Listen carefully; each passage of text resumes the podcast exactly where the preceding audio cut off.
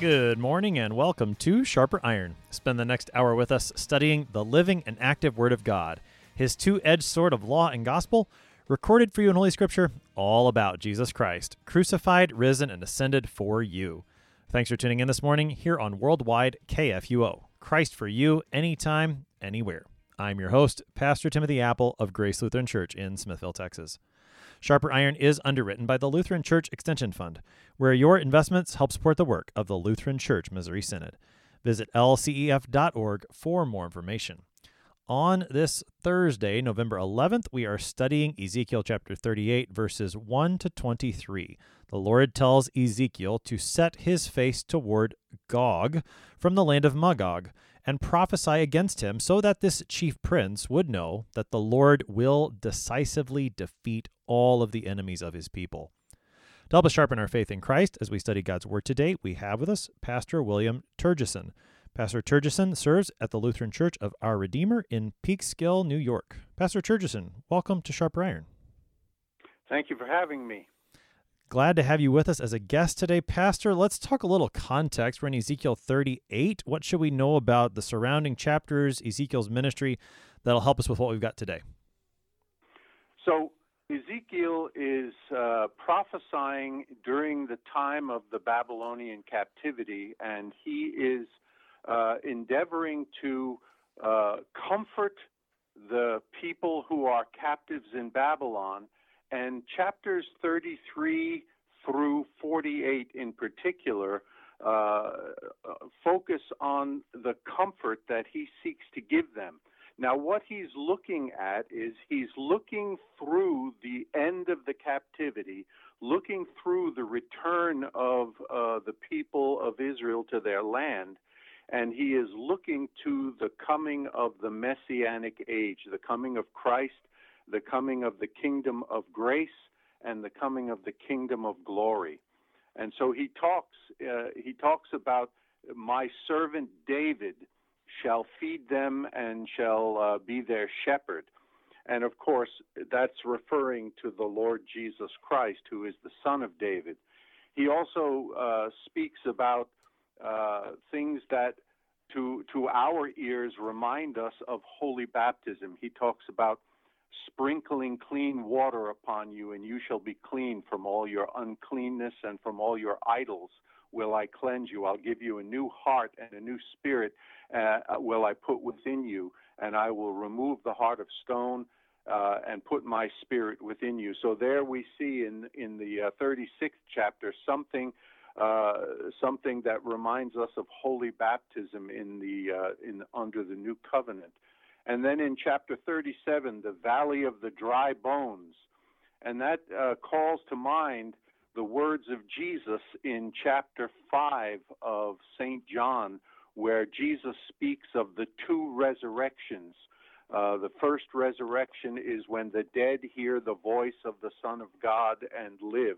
That is when people hear the gospel and are converted.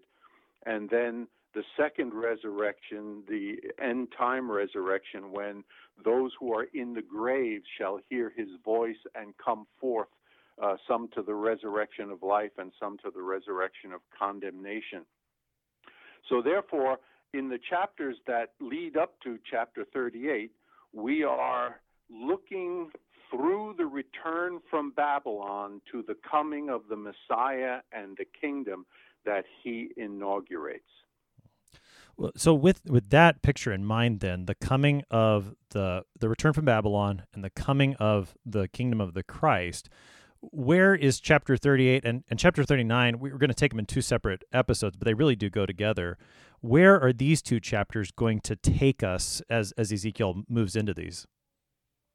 All right now when we get to uh, uh, when we get to chapter 38 we are in the messianic age and specifically we are in the end of it just prior to the second coming of christ that that uh, this Gog and Magog and the, this whole group of people is referred to later on in the book of Revelation as an end time attack upon the church of Christ. And so we're looking forward to that time. Uh, St. John calls it the little season uh, before the end. Uh, some uh, refer to it as the Great Tribulation, uh, which is followed immediately by the second coming of our Lord Jesus Christ. You've you've made some connections already to the revelation given to St. John, and I know we're going to dig into those a little bit more as we we read the text here in Ezekiel 38. But with those connections that are there, and, and as we think about what Ezekiel's doing here in this part of his book, and I mean just trying to to think about how we're going to read this particular chapter, and again 39 as well. What type of literature are we going to encounter here? Is this historical narrative, historical prophecy, like we've seen quite a bit in the book of Ezekiel, or are we looking at something a little bit different here? Well, what, what Ezekiel is doing is he is using Old Testament terminology in order to express New Testament realities. So that uh, you know, if you if you interpret uh, the 38th and 39th chapters of Ezekiel literally as if he is describing an actual physical, literal occurrence that's going to happen in just this way, you end up uh, uh, coming to conclusions similar to those of the premillennialist rapture theology people who take all of these things very literally and who believe that there is going to be a literal earthly thousand year kingdom of Christ upon this earth, at the end of which will be the ba- battle of Armageddon and then the new heaven and the new earth. So, so Ezekiel is not writing here in order to uh, cause us to be trusting in some kind of earthly kingdom that's going to be literally brought to fulfillment as it's written here, but he is prophesying the spiritual realities uh, of the kingdom of grace. That is, the, the redemption in Christ, the salvation brought to sinners through the gospel, the uh, uh, the victory of the sinner over death, sin, sin, and the devil through faith in Christ and our eternal life in the new heaven and the new earth after the coming of Christ. I think that's a really important reminder for us as we read again Ezekiel 38 today and 39 tomorrow, so that we wouldn't look at this text and then maybe say turn on the news on cable television or look at the newspaper and try to figure out which of these events correspond with whatever happens to be going on in the news today but rather that these these texts would point us toward our savior Jesus Christ to what he's doing right now and and will continue to do up until the last day. In terms of so I'm right with you pastor Turgeson in the way that we read this literature. But just mm-hmm. as as we look at it and we're going to you know hear talk about a battle that's going to be, happen and things like that what what in this text is going to distinguish it so that we should read it like that as opposed to say some of those chapters 25 through 32 in Ezekiel were a series of oracles against nations and I mean I'm thinking through just in my own mind back to say the the ones against Tyre and the ones against Egypt which described beforehand, you know, I mean, actual downfall of the city of Tyre and the nation of Egypt at the hands of Nebuchadnezzar in history. What are we going to encounter in chapters 38 and 39 that that invites us to read it in the way that you're suggesting, which again I agree with, as opposed to the way we read 25 and thir- 25 through 32? Well, the fir- the first thing I think uh, that I notice is that we are right at the top of it, confronted with these people, these groups, Gog and Magog, the chief prince of Meshech and Tubal. And, uh, and, and as, we, as we hear these names, we are immediately reminded of Genesis chapter 10, the table of nations, that these nations and persons are related to the descendants of Japheth. Uh, so after the flood, when uh, the sons of Noah spread out on the earth, the the the people of what we call Gog and Magog and Gomer and Tubal and all those people, they are people who settled way up north, way in the distance. So they are not people that the Israelites would have had uh, close contact with. They are kind of like way in the hinterlands uh, of their uh, of their horizon whereas the others like Tyre and Babylon and all those, those are people with whom they we we read about uh, having specific conflicts with those people in the history of the kings of Israel, etc. So here we are being shown a uh, an enemy of the people of God that is remote and mysterious, and it's up in the far north, uh, way up there in the clouds and in the mountains in Asia Minor and, uh, and etc. And so that kind of points us to the fact that we are dealing with something a little bit more than just the reportage of specific clashes between one country and another. Could we call this then uh, the term that I've often used or heard is apocalyptic literature. Is that a fair dis- designation for a text like this? Yeah, yeah. Good. And and uh, and that would be the thing that takes us. You know, here we have this group of people who are mentioned in Genesis 10 right after the great flood. Right.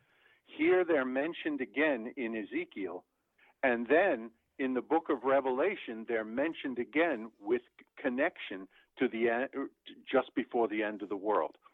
So yes, apocalyptic. Very good. Well, let's let's go ahead and, and, jump into this text. We've talked about pieces of it already. Let's let's start to read here. We're in Ezekiel 38. We'll begin at the 1st mm-hmm. verse. The word of the Lord. Right. The word of the Lord came to me. Son of man, set your face toward Gog of the land of Magog, the chief prince of Meshech and Tubal, and prophesy against him, and say, Thus says the Lord God. Behold, I am against you, O Gog, chief prince of Meshech and Tubal, and I will turn you about and put hooks into your jaws, and I will bring you out, and all your army, horses and horsemen, all of them clothed in full armor, a great host, all of them with buckler and shield, wielding swords. Persia, Cush, and Put are with them, all of them with shield and helmet, Gomer and all his hordes. Beth Togarmah with from the uttermost parts of the north with all his hordes, many peoples are with you. Be ready and keep ready, you and all your hosts that are assembled about you, and be a guard for them.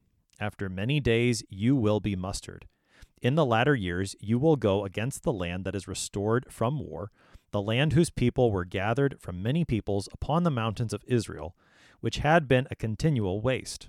Its people were brought out from the peoples and now dwell securely, all of them. You will advance, coming on like a storm. You will be like a cloud covering the land, you and all your hordes, and many peoples with you. Thus says the Lord God On that day, thoughts will come into your mind, and you will devise an evil scheme, and say, I will go up against the land of unwalled villages, I will fall upon the quiet people who dwell securely, all of them dwelling without walls and having no bars or gates, to seize spoil and carry off plunder, to turn your hand against the waste places that are now inhabited, and the people who were gathered from the nations, who have acquired livestock and goods, who dwell at the center of the earth. Sheba and Dedan and the merchants of Tarshish, and all its leaders will say to you, have you come to seize spoil? Have you assembled your hosts to carry off plunder, to carry away silver and gold, to take away livestock and goods, to seize great spoil? I'll I think I'll pause there, Pastor Turgeson. That takes us through verse 13 of the text. So mm-hmm. we meet at the beginning Gog, who's the chief prince of Meshech and Tubal. He's from the land of Magog. You you've mentioned some of these places already for us is there i mean we've talked about how we, we need to understand this as apocalyptic literature. Is there any sort of historical referent in the background? I mean you've mentioned again genesis 10 but is there any kind of historical right. reference in the background maybe closer to ezekiel's time? Well what gog and magog are is that they they can be described in other senses. Like, for example, in in the book of Isaiah, uh, where the the king of Tyre is spoken of as if he were the devil.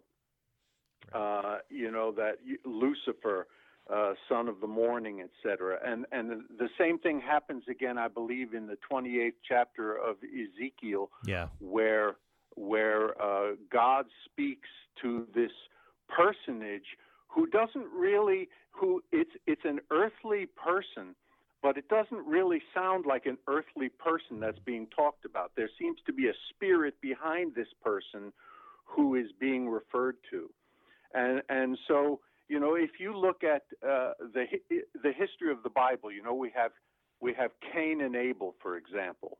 You know Abel the faithful uh, child of God and Cain the rebellious one who tries to offer God worship on his own terms and who then rises up and slays his brother.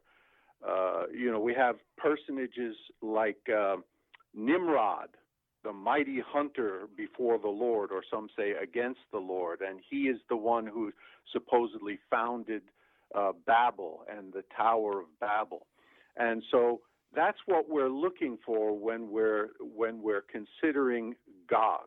Was was this a real person? Yes. Uh, was it a real nation? Yes, it was.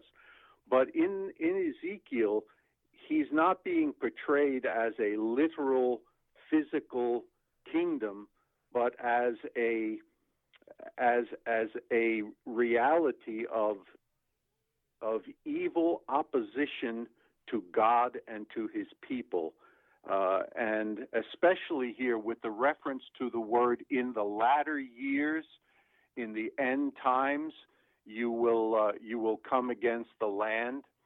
So we're talking about end time eschatological character, and so Gog here represents opposition to the Word of God, opposition to the Church of God, opposition to Christ and his salvation.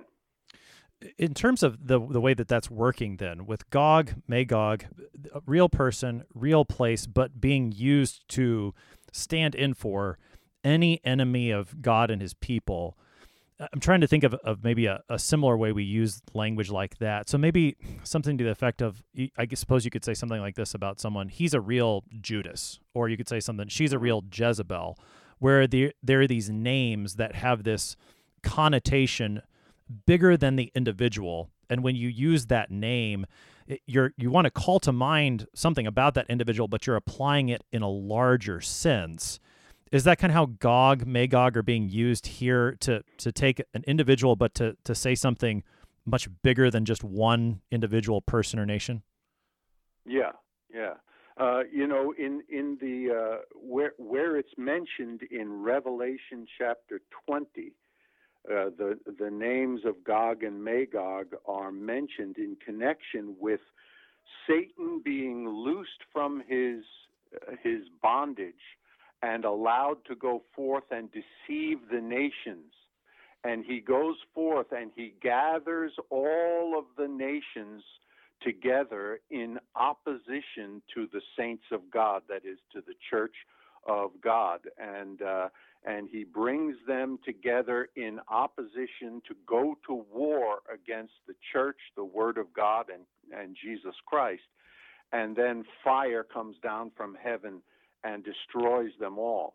And so, what we're reading in Ezekiel 38 about Gog and Magog coming against the land is what St. John refers to as this end time attack upon or persecution of the church and the Word of God uh, uh, just preceding the end of the world. So with Gog and Magog, we have that end times view, that that ultimate battle that's that's taking place between the Lord and all of his enemies, the ones who attack him and attack his people. And and John, Ezekiel both are are really, I think, pushing toward that end times view. You you mentioned mm-hmm. a lot of, of I mean, you go back way in history, all the way back to Cain and Abel is where you took us. You also mentioned Nimrod. Where else do we see this same type of enmity between the people of, or between an enemy of God and his people that gets expressed in a maybe a Gog like way? Well, you see, for example, uh, Babylon. Babylon is noted as the great enemy of the children of Israel, and whenever they think of uh, the Babylonian captivity, that was like a, a, a, terrible cataclysm in their national life together. Another person is uh, under the Greek Empire, the Hellenistic Empire, was a guy by the name of Antiochus IV. He's known sometimes as Epiphanes. And he persecuted the Jews and became kind of like a type of, of anti Christian government uh, uh, tyranny. Also, you have the situation of the Roman occupation of the Holy Land and the different attitudes that you see in uh, to the Romans among the Jews and uh, and Christ and his disciples.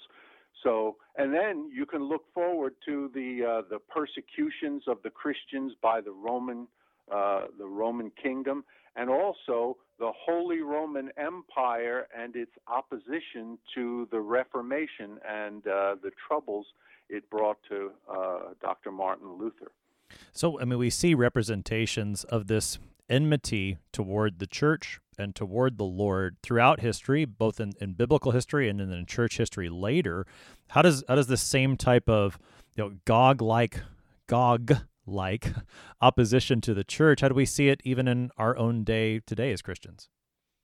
Well, whenever whenever governments transgress their proper calling and their proper authority and intrude upon uh, God and His kingdom and His word, uh, then they then they have become Gog-like. Uh, they have become they have set themselves up in opposition to God, and they command what God forbids, and they forbid what God commands. And so, uh, you know, you can see this in modern history. You know, you can talk about Hitler, you can talk about Stalin, you can talk about Mao, uh, and uh, and and so, some people would say that there is in the background of our life here in America, there is always that temptation uh, on the on the part of human government to to go further than it has the authority to do and to act in ways that are uh, that are uh, against Christ, His Word, and His Church. So when the apostles, for example, in Jerusalem, were forbidden by the Sanhedrin to preach or teach in the name of Jesus, uh, Peter said to them, We must obey God rather than men. And so the Sanhedrin, by opposing the gospel and opposing the preaching and teaching of Christ, they had transgressed their rightful authority and stepped into the spiritual realm. They had left the kingdom of the left and entered in upon the kingdom of the right with no authority to do so and they they then became Gog and Magog like because they made themselves in enmity against Christ and his word. I think the example that you bring up of the Sanhedrin and the way that they opposed the preaching of the gospel in the book of Acts is important because, I mean, for the most part, the examples that we've been talking about have been secular authorities persecuting the church. But with the Sanhedrin, you have at least in part an example of those who who knew the word of God, who should have known better. I mean, you know, this is Jesus constantly engaging with the Pharisees. Haven't you read in in the scriptures what the Lord says? I think it's it's a helpful reminder lest we become prideful and think that this sort of opposition to the Lord to his church uh, only comes from the outside and, and remember the warning that we do find both in the Old and the New Testament to examine ourselves lest opposition come from within and, and attack us from within. I, I think that's a, a helpful reminder as you bring up the Sanhedrin. Yep, yep. It's very easy, especially especially when we go through long periods of time of tribulation uh, and uh, difficulty. Uh, we can begin to think of uh, we can begin to transfer our hopes from heavenly, spiritual, and godly hopes that are revealed to us in the Word and to look for some kind of earthly thing. And this is what happens in the uh, uh, as the Israelites go back from Babylon. They come back to the Holy Land. They rebuild the temple. They rebuild the city of Jerusalem and they look at what they've done, and it doesn't look like the beautiful temple that Ezekiel describes in chapters 40 to 48. And they they're like, so is this it? Hmm. Is this it? And then, of course, they are under the dominion of Persia. Then the new king comes on the block, Alexander the Great, and they are under the thumb of the Alexandrian Empire, the Greek Empire. And then they are finally under the Roman Empire. And all throughout this time, they are wondering what's going on? Where is God's promise fulfillment uh, coming? And so what happens is they begin to kind of shift their eyes away from the, the, the promises of God and focus upon the law of God. And so by the time the Messiah comes and Jesus is among them, they cannot recognize him because they have bought into a works righteousness uh, that puts them in opposition to everything that Jesus does. Mm. And, and in that way, they find themselves acting as Gog, Magog, having had the gospel, but then given it up for a works of the law, for that righteousness that is apart from Christ. And the Lord would have us have his righteousness in Christ. That's why he protects us from Gog and Magog. We'll pick up more of that on the other side of the break. You're listening to Sharper Iron here on KFUO. We're talking Ezekiel 38 with Pastor Turgeson. We will be right back. Please stick around.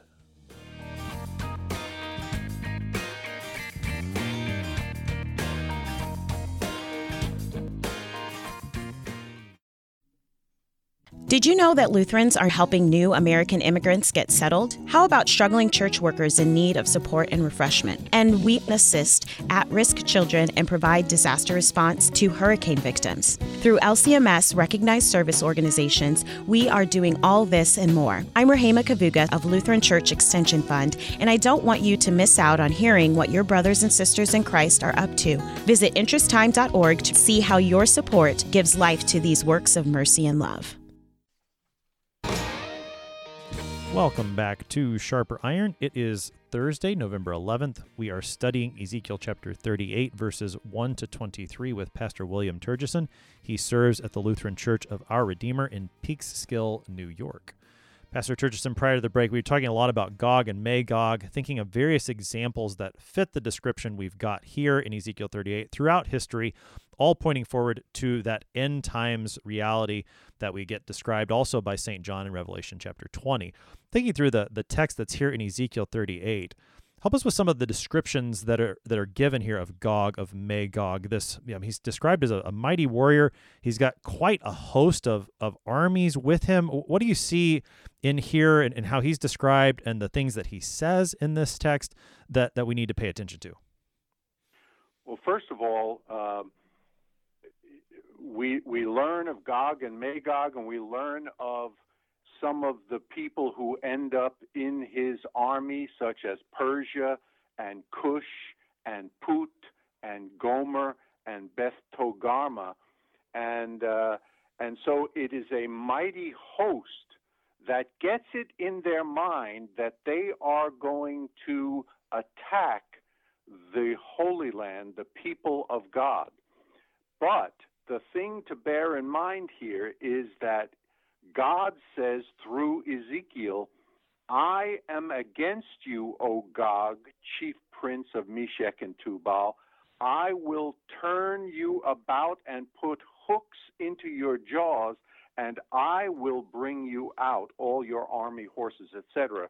So here, this this powerful army is humbled by the word of God, which informs them that they are only tools in the hand of God, mm. and uh, and that their plan to go down and take a prize from the people who are dwelling in security is really they are only succeeding in their opposition to God. They are only succeeding in fulfilling God's prophetic will uh, to bring about all those things that have been prophesied. And so, uh, and so, Gog may think of himself as the man with the plan, the one who is going to get the job done that needs to be done.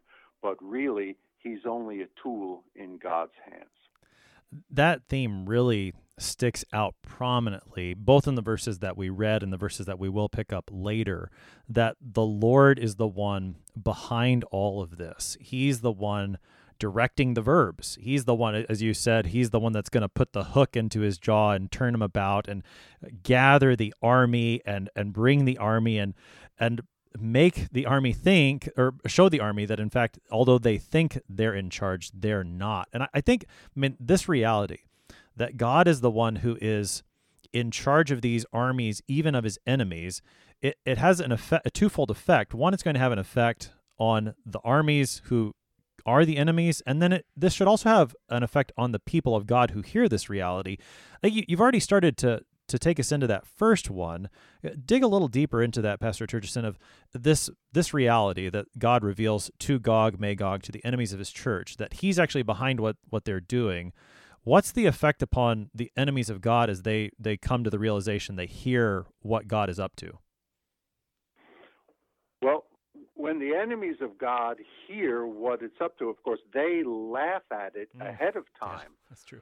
But the result is that when it all begins to happen, they are dumbstruck by it. Mm. You know, that it happened exactly as the Word of God said. But the other thing to bear in mind is that for, for the for the people of God, you know, there are times in our lives when things go haywire, and it appears as if God is not in control. You know, it's like, where is God when I am in such trouble? All of these things going on in the world and all of this anti Christian stuff taking place, and uh, people are forsaking the churches, they're forsaking the Word of God. We have this great push of secularism and to the christian faithful it seems like why why is god letting this stuff happen why where is he and, and, and, and what's going on? And it's at times like that that we must remember that we may be confused and we may be unsure, but God is never confused and he is never at a lack. And what he says will be, and what he wills will come to pass. Uh, and therefore, when we who believe in him and trust in him are uh, in the midst of times of great stress, we may lay hold of this anchor that in some way God is going to bring out of this the his glory and his people's benefit. Mm. And so the people of of the enemies of the of the gospel and of the Lord they they mock and they laugh at what the Word of God teaches concerning their end. Uh, but when the end comes, they will remember that the Word of God de- declared it and decreed it, and that God's Word was true and right despite all of their mockery. But for the people of God who are troubled, you know, we have in the in the text here the, the people of God are described as people who have been restored from war, the land whose people has been gathered from many peoples. Its people were brought out from the peoples, now dwell securely, all of them. Here you see how Ezekiel is looking through the return from Babylon, and he is looking toward the spiritual kingdom of grace because there was no time really during the time between the end of the Babylonian captivity and the coming of Christ that the Israelites, for any length of time, dwelt in any real physical security. So the security that is described here, having no bars, no gates, no walls, etc., dwelling securely, being at peace, this describes the kingdom of grace and the peace of God that passeth all understanding in the gospel. And so it is it is a uh, a marvel to Gog and Magog and all those who oppose the church. It is a marvel, but to the Christian and to the believer in the Word of God, it is a great comfort to know that our security is in Christ and in His Word, and that come what may, uh, we can be at peace because being justified by faith, we have peace with God through our Lord Jesus Christ. That, that was a fantastic explanation, Pastor Turgeson. There's so many, so many parallel uh, texts that are coming to my mind right now. The first place that I, I mean, as you're talking about this dual effect, I think one of the the narratives that you see that very clearly in the scriptures is what happens with Pharaoh and his army when they go and they chase after the people of Israel and trap them by the Red Sea.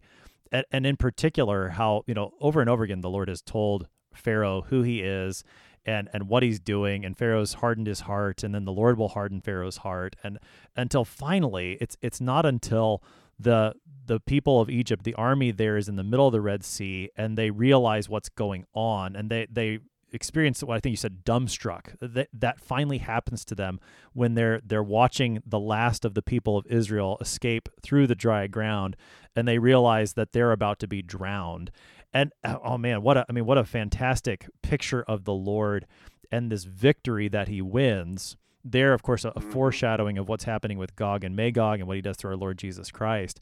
And then on the, on the flip side of that, uh, in that same text, thinking what you're saying about the the church and the people of God, you know, dwelling secure securely, and and almost like I mean, there's it doesn't seem like there's any defenses, and and if you're going to pick on somebody, it seems that the church would be prime prime pickings. And I mean, I think that's what Pharaoh's thinking there. He's got the people of Israel trapped right by the Red Sea. Who's going to save them?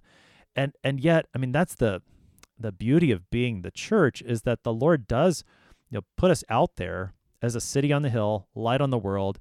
It, it may look like we're defenseless, prime prime or ripe for the picking by our enemies, and yet because he's our defense, we can be still and know that he's mm-hmm. God and, and take great comfort in the, the reality that all of these enemy, even the enemies that, that come against us, they too are under his control and he's using them for his glory, for the vindication of his holiness, and ultimately even for the salvation of his people. It's a, a fantastic thing, Pastor Turgeson. Yep, yep. I'm thinking of Moses at the Red Sea. The people of Israel are looking back at the army of the Pharaoh and they're looking at Moses and and they got that look on their face like now what have we gotten ourselves into? And, and Moses says stand still and see the salvation of the Lord. And all of a sudden the red sea parts and the children of Israel like well I didn't anticipate that. And and down they go into the sea and they walk across the sea and then when they're up on the other side, the sea comes crashing in on on Pharaoh and his armies, killing them all. And uh, you know, it's just this testimony that the way to victory in the Christian church is to stand still in faith and see God being our Savior, mm. being the one who brings uh, deliverance and salvation. Uh, yeah, I mean, I think that that picture of the people of Israel at the Red Sea and what the Lord does there and then the picture here of the church being attacked by all of all of her enemies i think the the temptation for us as christians is to panic in those moments to you know everything's mm-hmm. going against us what will we do what will we do kind of running around like chickens with their head cut off and and yeah. again this this picture of what the lord's doing and even directing you know, I mean, he's called the Lord of hosts throughout the book of Ezekiel and, and throughout the Old Testament, the Lord of armies. And to realize mm-hmm. that those armies that he's in charge of include even the enemy armies. What a what a wonderful thing. and and uh, an antidote to our tendency, I think, to panic when danger sets in. Instead, as you said, to just stand still, to trust that the Lord is directing these things and He's doing so for our good. That I mean, again, it's just a, such a comfort to us as His people from a text like this. Mm-hmm. Yep. Yep. It didn't look like salvation was happening as the children of Israel were getting close to the shore of the Red Sea. But boy, was it a salvation. Yeah. Yeah. yeah. Well, and, and two, with same with Gog and Magog, it doesn't look like salvation's about to happen for God's people when Gog and Magog and all these armies from the you know from the distant corners of the earth they're coming against Israel. It doesn't look like salvation, but but it but it is because the Lord is in charge of it all. The other the other text, and I'm reminded of it now as we've continued our conversation, is where I think it's in I think it's in Luke that Jesus talks this way when he's talking about you know wars and rumors of wars, and he tells his disciples when you see these things happening, lift up your heads, you know, look up because you know your salvation is drawing near. And and again, what a what a it seems counterintuitive, I suppose, to human wisdom. But what a wonderful thing that as even as we see the enemies of the church gathering around, throwing the, the best attacks they have at us, we can still lift up our heads and note that salvation is drawing near because we've got our Lord's promise. Yeah, when you see, uh, uh, you know, in that text you just mentioned, men's hearts failing them for fear. So the world is looking at the things that are taking place, and and they are fainting with fear and and and anxiety over the things that are taking place. And then Jesus says to his disciples his believers when you see these things do the exact opposite. Look up lift up your heads for your redemption draweth nigh. Yeah. Well, let's pick up the rest of the text here in Ezekiel 38. We're, we're starting now in verse 14. Therefore, Son of Man, prophesy and say to Gog, Thus says the Lord God On that day when my people Israel are dwelling securely, will you not know it? You will come from your place out of the uttermost parts of the north, you and many peoples with you, all of them riding on horses, a great host, a mighty army. You will come up against my people Israel, like a cloud covering the land. In the latter days I will bring you against my land, that the nations may know me, when through you, O Gog, I vindicate my holiness before their eyes. Thus says the Lord God Are you he of whom I spoke in former days by my servants the prophets of Israel, who in those days prophesied for years that I would bring you against them? But on that day, the day that Gog shall come against the land of Israel, declares the Lord God, my wrath will be roused in my anger. For in my jealousy and in my blazing wrath I declare, on that day there shall be a great earthquake in the land of Israel. The fish of the sea, and the birds of the heavens, and the beasts of the field, and all creeping things that creep on the ground, and all the people who are on the face of the earth, shall quake at my presence. And the mountains shall be thrown down, and the cliffs shall fall, and every wall shall tumble to the ground. I will summon a sword against Gog on all my mountains, declares the Lord God.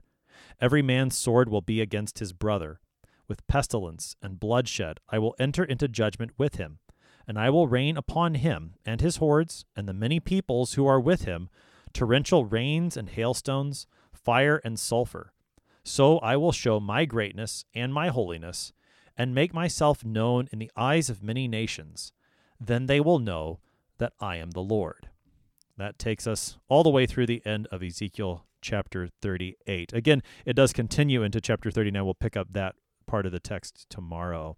So, Pastor Turgeson, to, to think a little bit more, maybe on the on the positive side of things, you, you mentioned previously the way the church is described say in, in verses 8 and following those who have been you know brought back they've been brought out of the war here in, in this text we've got the idea of dwelling securely how, how does the lord mm-hmm. accomplish that i mean what, is, what does that look like that the lord makes his people dwell securely not only in the old testament but for us as christians today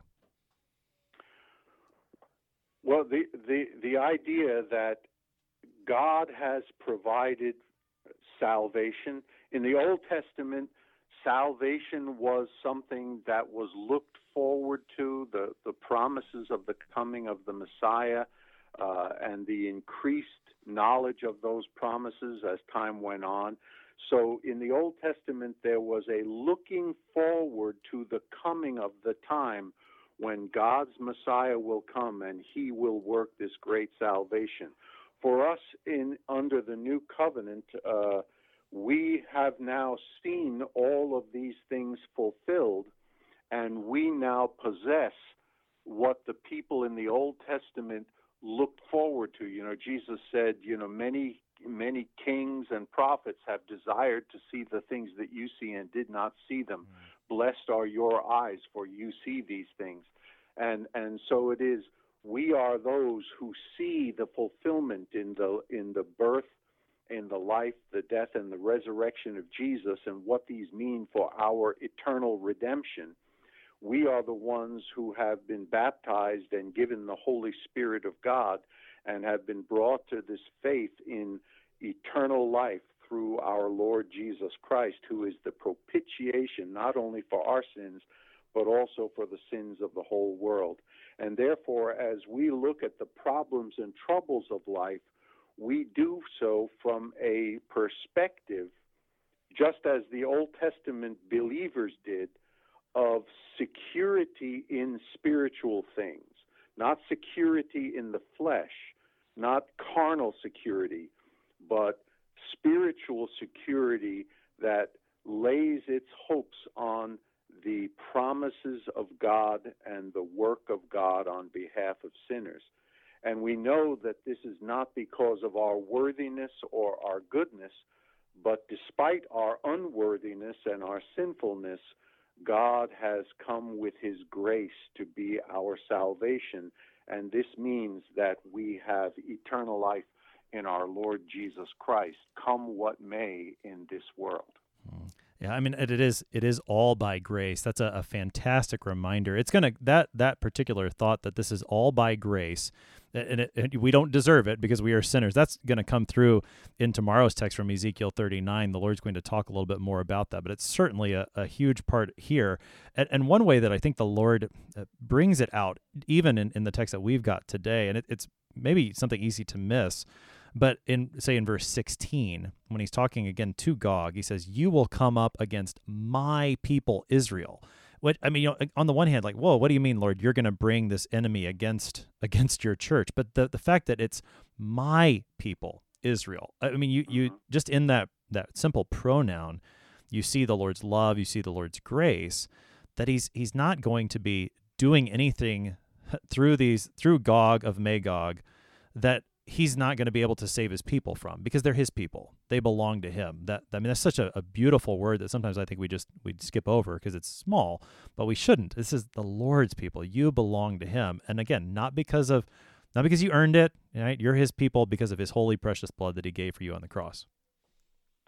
And that that relates what you know that my people Israel relates to what it says in verse 18 for it says, On that day, the day that Gog shall come against the land of Israel, declares the Lord, my wrath will be roused in my anger, for in my jealousy and in my blazing wrath I declare, on that day there shall be a great earthquake. So, in other words, uh, what Ezekiel here is saying and what God is saying is that the coming of Gog and Magog against the people of God does not result in the destruction and the defeat of God's people, but it results in the destruction and defeat of Gog and Magog and the glorification of God and his people. You know, we see in verse uh, in verse 16 where it says that nations may know me when through you, O Gog, I vindicate my holiness before their eyes. And then later on in verse 23, I will show my greatness and my holiness, make myself known in the eyes of many nations, and they will know that I am the Lord. So, God's word and God's plan of salvation is to be vindicated in these things the attack of the enemy against the people of God does not result in the defeat and destruction of God's people, but it does result in the defeat and destruction of the enemies of God and his people.